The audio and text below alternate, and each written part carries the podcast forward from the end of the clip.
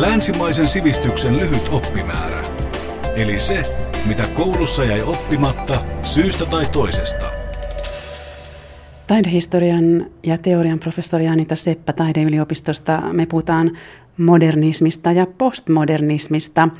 Jos yritetään aluksi hahmottaa vähän modernismin monimerkityksistä olemusta, mitä kaikkea modernismilla voidaan tarkoittaa?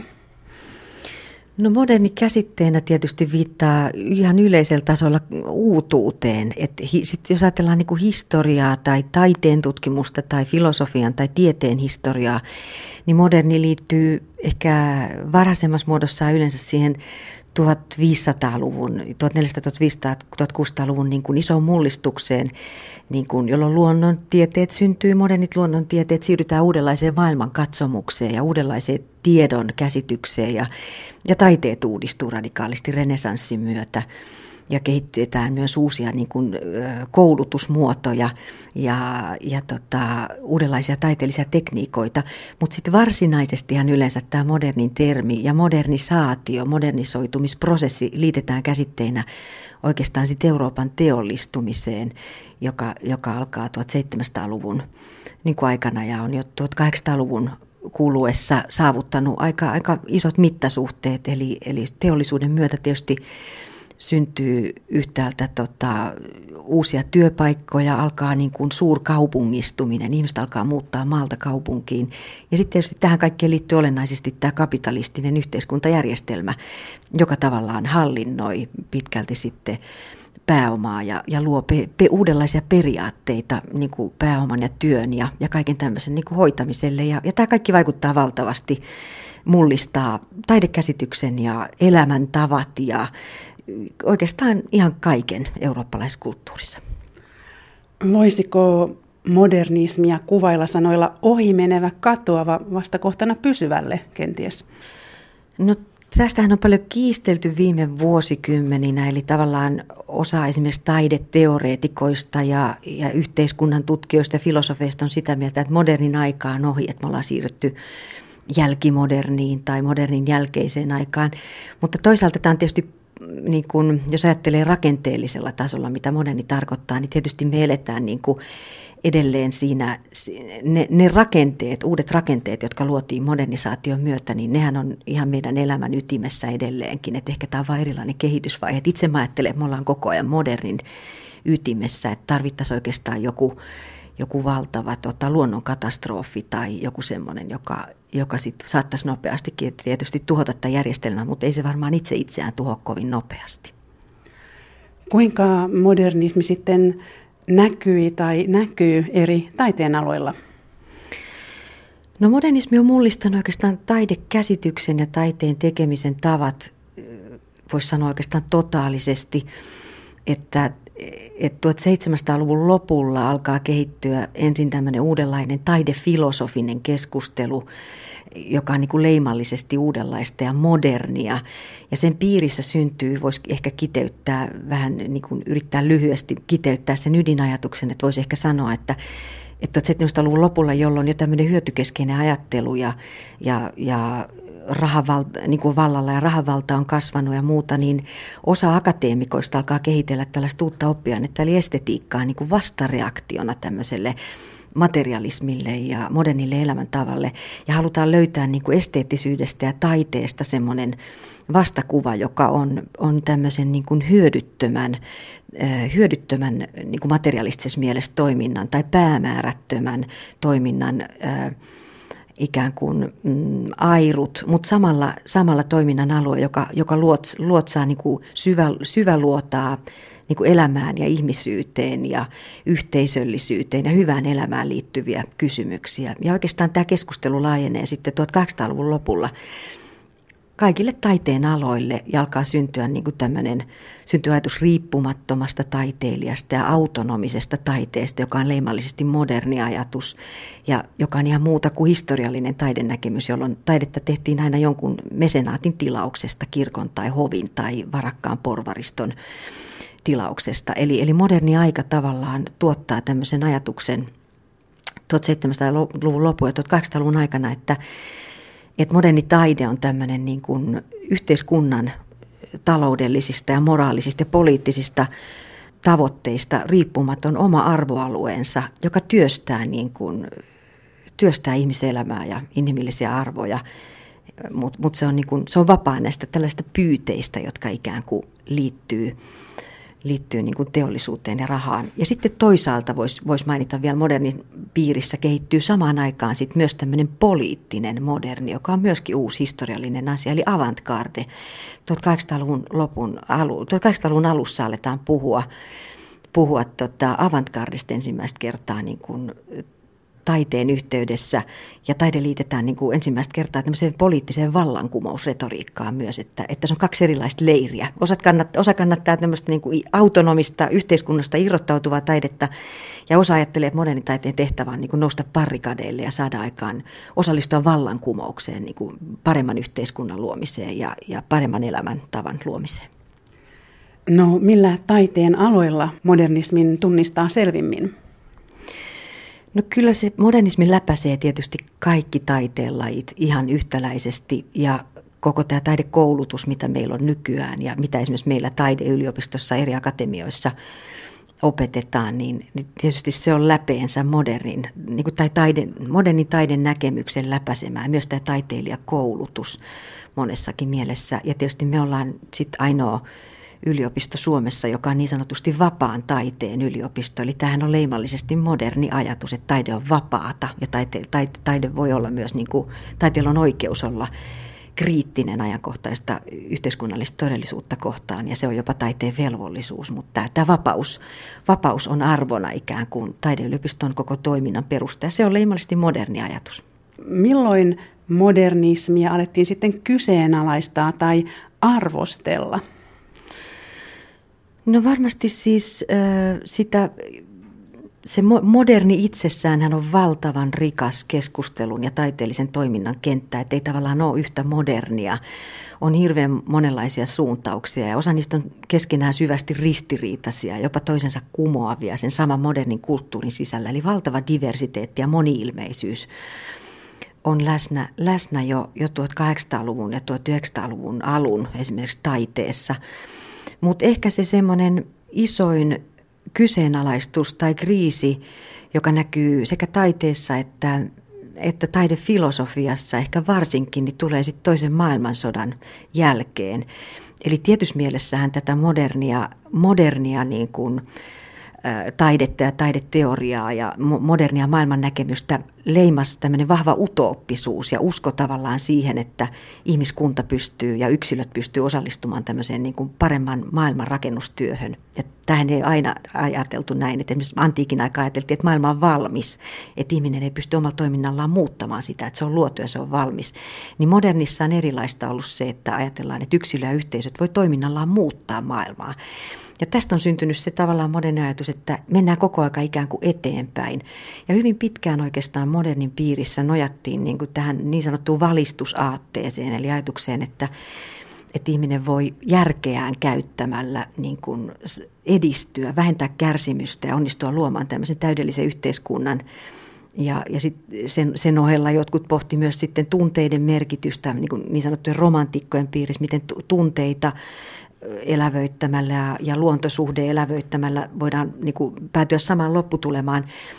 Mutta ehkä nämä, tämä ajatus, että, että ihmiskunta jotenkin edistyy valistususkon mukaan, niin koki niin kuin pahimman rappion sitten toisen maailmansodan aikaan. Eli tietysti Auschwitz ja sen kaltaiset ilmiöt, niin, niin oli eräänlaisia eurooppalaisen sivistyksen sen kaltaisia pohjakuoppia tai, tai niin kuin syviä rotkoja, että jouduttiin pysähtymään oikeasti niin kuin pohtimaan, että, että mitä vikaa on ollut sen kaltaisessa maailmankuvassa, joka on uskonut, että, että, että järkeään käyttämällä ihmiskunta pääsee jonkunlaiseen onnen tilaan, koska, koska tämä sama moderni järki ja teknologia olikin, niin kuin hyvin tiedämme, tiedetään, niin toisessa maailmansodassa niin valjastettiin niin kuin aivan käsittämättömän tuhoamisen ja kauhun koneistojen niin kuin ylläpitämiseen. Eli sama jää, ihmisjärki pystyy niin kuin todistetusti tuottamaan myös ennennäkemätöntä tuhoa ja kärsimystä.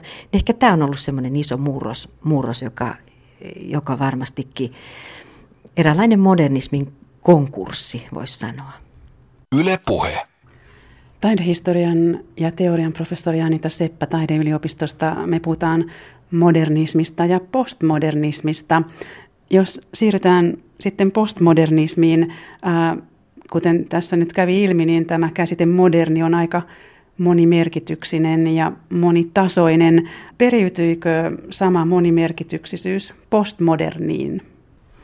No kyllä ehdottomasti ja oikeastaan koko 1900-luvun taide ja, ja, ja teoria on niin äärimmäisen moni-ilmeistä. Et, ja se sama näkyy tässä niin sanotussa postmodernissa keskustelussa myös siinä mielessä, että, että postmodernit teoreetikot on keskenään niin kuin eri mieltä siitä, että onko postmoderni osa modernia vai onko se jotain radikaalisti modernin jälkeistä tai modernista poikkeavaa. Ja myös eri aloilla postmodernista puhutaan aika erilaisin painotuksin, myös eri taidealoilla. Että se tarkoittaa aika eri asioita ja täytyy aina vähän tutkailla tarkemmin sitä puhujan ajatteluympäristöä, kun yrittää hahmottaa, mitä hän oikeastaan postmodernilla tarkoittaa. Kuinka itse ymmärrät sanan postmoderni? Kuinka sinä sen määrittelisit? No tietysti just tämä, tämä niin monimuotoisuus on niin pakko jollain tavalla ottaa huomioon, mutta, mutta tietysti historiallisesti se oli semmoinen ehkä keskustelu, joka käynnistyi ehkä Yhdysvalloissa niin kuin sanotaan tämän, tämän populaaritaiteen ja, ja pop-taiteen niin kuin noustua pinnalle ja, ja sitten uusien viestintävälineiden ja muiden niin kuin saatua tärkeän aseman niin kuin länsimaisessa kulttuurissa – 50-60-luvun aikana. Että 60-luvulla ehkä, ehkä tavallaan sitä postmodernia kulttuuria, yleensä se liitetään niin kuin yhdysvaltalaiseen kulttuuriin aika vahvasti 60-luvulla. Ja sitten 70-luvun aikana, nämä vähän karkeita yleistyksiä, mutta keskimäärin, niin, niin tämmöinen uusi uudenlainen postmoderni ajattelu tai tiedostavuus ja toiminnan mallit ja arvoperustat alkaa näkyä ainakin kuvataiteessa ja arkkitehtuurissa. Ja sitten samoihin aikoihin aletaan tuottaa tätä niin sanottua postmodernia teoriaa ja filosofiaa, ja ehkä se ytime nyt voisi yrittää kiteyttää siis just muutamaan asiaan. Eli, eli yksi, yksi olennainen asia, mikä liitetään postmoderniin, on, on se, että postmoderni tavallaan ajattelu, onpa se teoria tai taidetta, että se kyseenalaistaa tämän modernille tyypillisen ikään kuin utooppisuuden ja, ja semmoisen niin kuin tämmöinen ranskalainen postmoderni teoreetikko Jean-François Lyotard puhuu niin kuin modernin suurista kertomuksista. Eli, eli Liotardin ajatus on tavallaan se, että, että modernia aikaa luonnehtii tämmöinen niin kuin suuret kertomukset, joiden avulla on yritetty selittää todellisuutta ja historiaa. Esimerkiksi just valistusaate, että järki johtaa edistykseen. Ja, ja modernismi on ollut myös yksi niin kuin suuri kertomus tavallaan, tämä ajatus, että taide myös edistyy koko aika. Ja, ja tietyt arvot, onpa se hen, hen, niin kuin ylevöitetty henkisyys tai vallankumoustaistelu, on toiminut niin kuin suurina aatteina, suurina narratiiveina, eli kertomuksina, jotka on niin kuin ajanut toimintaa. Ja siitä poiketena niin kuin Lyotard ajattelee, että, että postmodernia aikaa luonnehtii sellainen tilanne, että ihmisyhteisöjä enää, ei enää yhdistä tämmöiset yhteiset suuret kertomukset. Myös kristinusko on ollut varhaisemmin tietysti yhdistävä suuri kertomus. Tai moderni tiede, ajatus siitä, että tiede tuottaa tämmöistä puhdasta objektiivista tietoa. Niin postmoderni on kyseenalaistanut tavallaan nämä suuret kertomukset ja lähtee liikkeelle enemmän sellaisesta ajatuksesta, että että yhteisöjä ja, ja sitä arvotilaa, jossa me eletään, niin on niin kuin osuvampaa kuvata tämmöisten monien rinnakkaisten pienten kertomusten kautta, jotka joskus on paikallisia ja, ja ne voi liittyäkin erityisiin ongelmiin, mutta ne ei kuvaa, kuvaa kokonaista aikakautta tai sen taidetta tai ajattelua, vaan ne, ne, ne, se on niin tämmöinen heterogeenisuus, moniilmeisyys, joka, joka tavallaan on, on ikään kuin postmodernia. Ja sitten toinen tärkeä asia on, joka liittyy postmoderniin ehkä taiteessa erityisesti on tämmöinen uudenlainen niin kuin historiatietoisuus, eli postmoderni taide hyödyntää usein semmoista tietynlaista traditioilla ja historialla leikkimistä ja, ja semmoista ikään kuin saattaa ottaa jotain fragmentteja tai palasia jostain vaikkapa vanhemmasta estetiikasta ja yhdistelee sitä vapaasti ikään kuin tämmöisen iloisen eklektismin, tämmöisen vapaan eri aineksilla, eri aineisten sekoittelun niin kuin avulla toisiinsa – ja, ja tavallaan myös tämmöisiä uusi, erilaisia globaaleja aineksia kierrätetään, eli, eli tavallaan se on myös postmodernille ajalle niin kuin tyypillistä, että että eri puolilta maailmaa, erilaisista kulttuuriperinteistä peräisin olevia aineksia niin saatetaan iloisesti niin kuin sekoitella keskenään.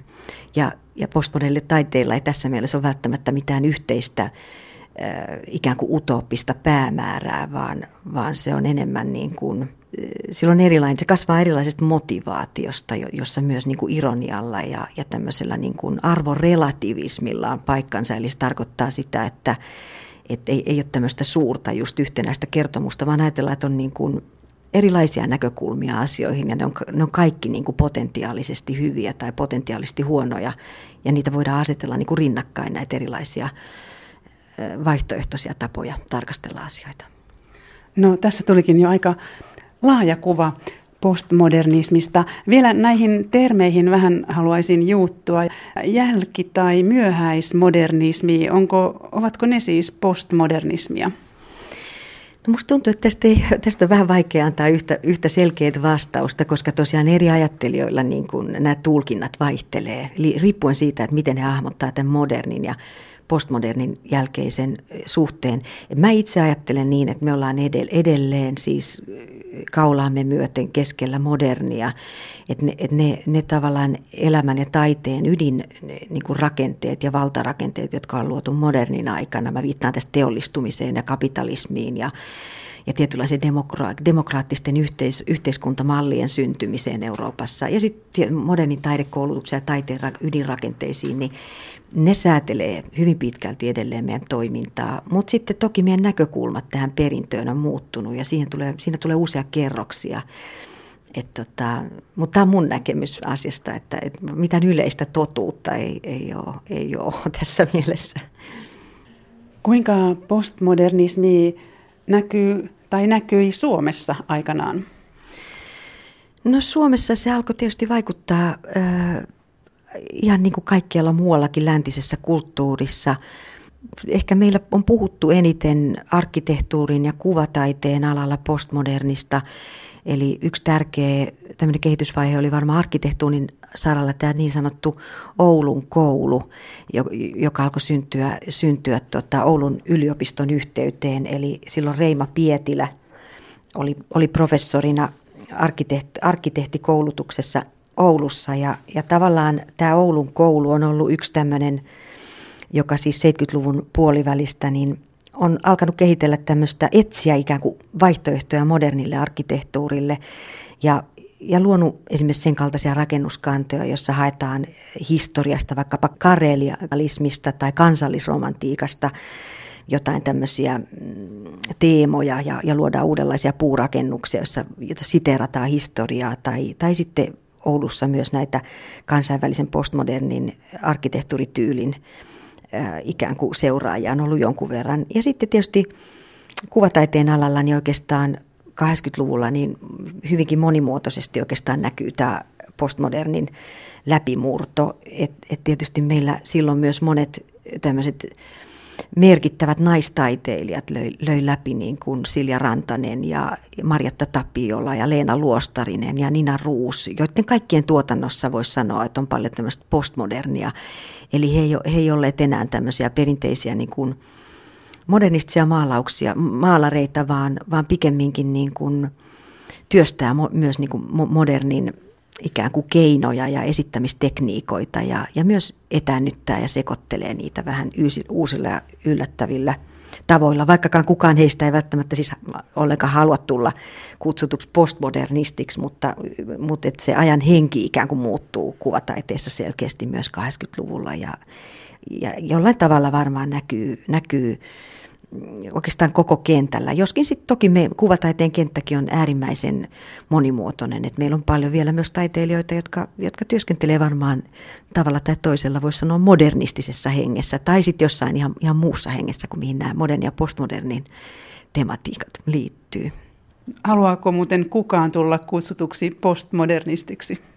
No mä luulisin, että varsinkaan nykypäivänä ei. Et, et ehkä, ehkä 80- ja 90-luvulla tämä, oli osalle vielä eräänlainen meriitti olla kiinni jossain uudessa, mutta, mutta tota, mä, luul, mä veikkaisin, että tänä päivänä ei. Yle Puhe. Niin taidehistorian ja teorian professori Anita Seppää taideyliopistosta. Me puhutaan siis modernismista ja postmodernismista. Tuossa jo vähän kerroitkin postmodernista filosofiasta. Oliko siis niin, että se tuli lähinnä Ranskasta? No Ranskassa oli kyllä hyvin merkittäviä, esimerkiksi just Lyotard oli merkittävä tota, ranskalainen teoreetikko, jonka tämä 1979 julkaistu tieto postmodernissa yhteiskunnassa oli tämmöinen eräänlainen merkkiteos tällä alalla. Ja just tässä teoksessa Lyotard niin esittelee tämän suurten kertomusten niin modernistisen kehikon erotukseksi sitten postmodernin pienistä kertomuksista. Ja, ja luo tavallaan ehkä jonkunlaisen teoreettisen perustan tälle myöhemmälle postmodernille keskustelulle tai kiteyttää jotain mm, niin kuin energiavirtoja ehkä oman aikansa myös niin kuin kulttuurissa ja taiteessa tässä teoksessaan. Mutta toki sitten onhan tätä keskustelua käyty paljon muuallakin ja sehän on laajentunut kaikkialle maailmaan. Että sitten esimerkiksi Frederick Jameson ja tällaiset postmodernin tunnetut edustajat on, on toki myös muualla kuin Ranskassa niin pohtineet samaa tematiikkaa. Ja, ja oikeastaan tämä oli 90-luvun loppupuolella vielä semmoinen eräänlainen muotifilosofia Suomessa, että, että silloin esimerkiksi mä olin siihen aikaan Jyväskylän yliopistossa opiskelijana, niin siellä alettiin suomentaa ensimmäisiä tämmöisiä artikkelikokoelmia postmodernista teoriasta. Ja toki sitten myös Saksassa tehtiin paljon postmodernin tutkimusta 90-luvulla vielä. Ja osa siitä saksalaisesta keskustelusta oli, oli hyvinkin poliittista ja yhteiskunnallista. Millaista kritiikkiä postmodernismia vastaan on sitten esitetty?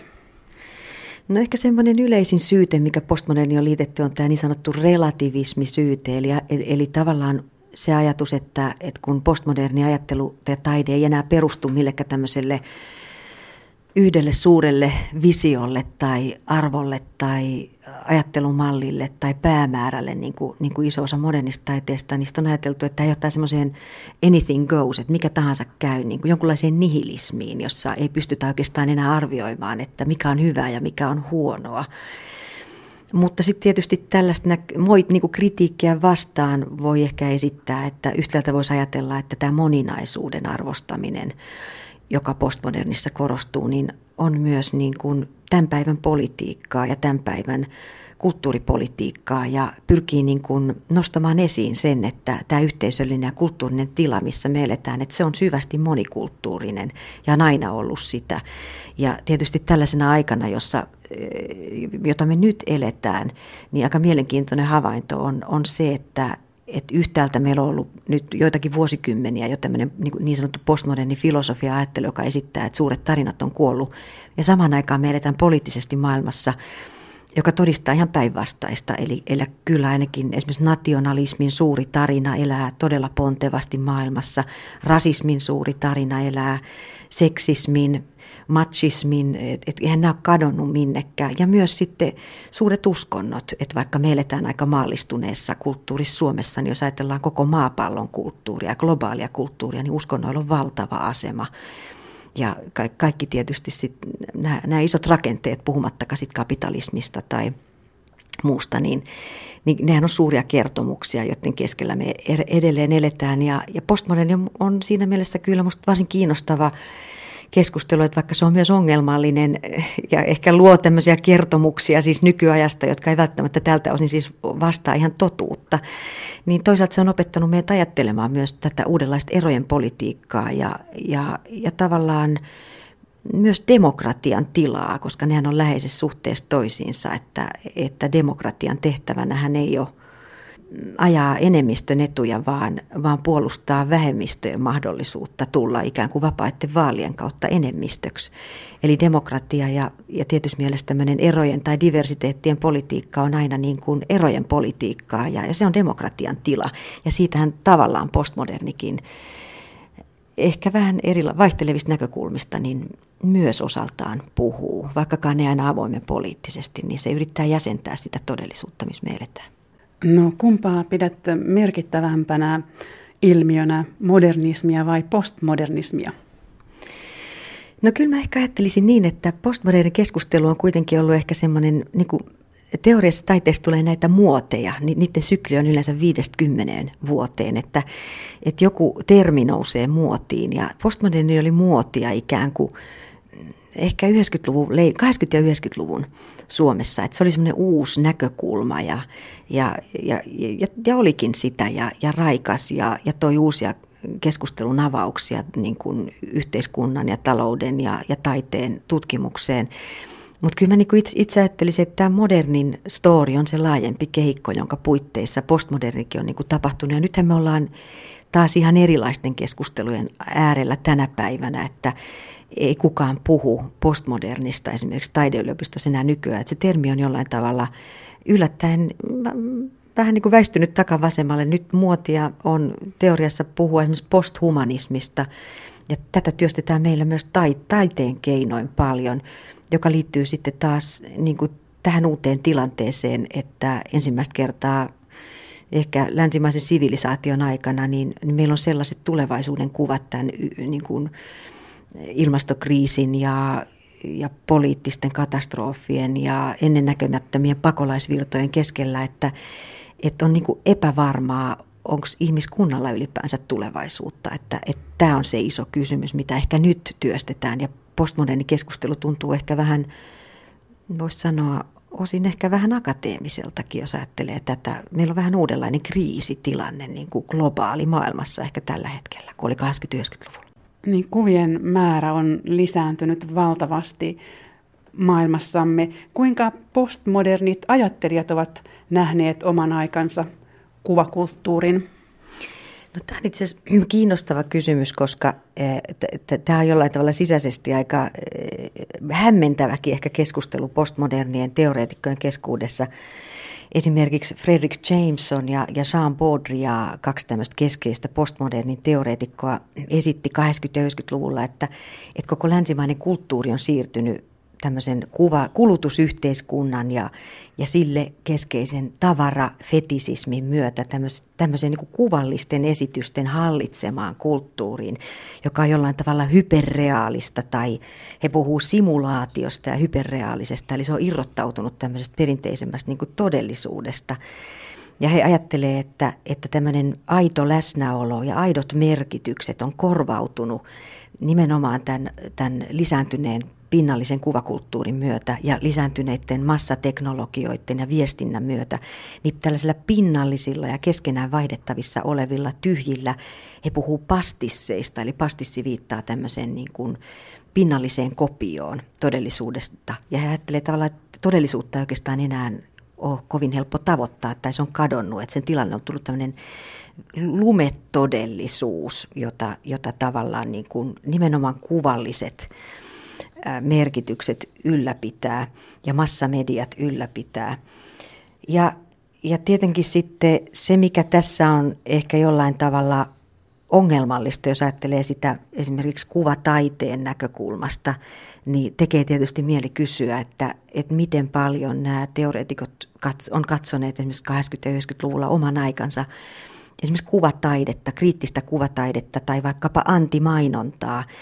Eli, eli tuntuu, että, että tässä keskustelussa painottuu tämmöinen ehkä, ehkä osin juutalaisesta kulttuuristakin periytyvä usko niin kuin sanan ylivaltaan ja verbaalisen kielen ylivaltaan ja epäluottamuskuviin. Et, et, mä itse ajattelen tietysti kuvataiteen kautta sitä, että et kuvataidehan jo heidän aikanaan niin aktiivi näiden kirjoitusten tuottamisen aikaan niin on tuottanut vaikka minkälaista poliittista ja kriittistä kuvastoa. Eli, eli tästä on tyypillinen tilanne oikeastaan, jossa on vaikea olla ajattelematta, että tunteeko nämä teoreetikot oikeastaan lainkaan riittävästi oman aikansa kuvakulttuuria ja, ja taidetta, vai tekee, päätyykö he tekemään tämmöisiä rohkeita teoreettisia yleistyksiä, ähm, jotka ei välttämättä pidä paikkaansa. Ja kyllä 80-luvulla esimerkiksi valtava määrä feministitaiteilijoita ja erilaisia postkolonialistisia taiteilijoita on nimenomaan työstänyt poliittista taidetta, jonka, jonka niin kuin Jameson ja Baudrillard ajattelee molemmat, että, se, että poliittinen taide on kuollut tavallaan.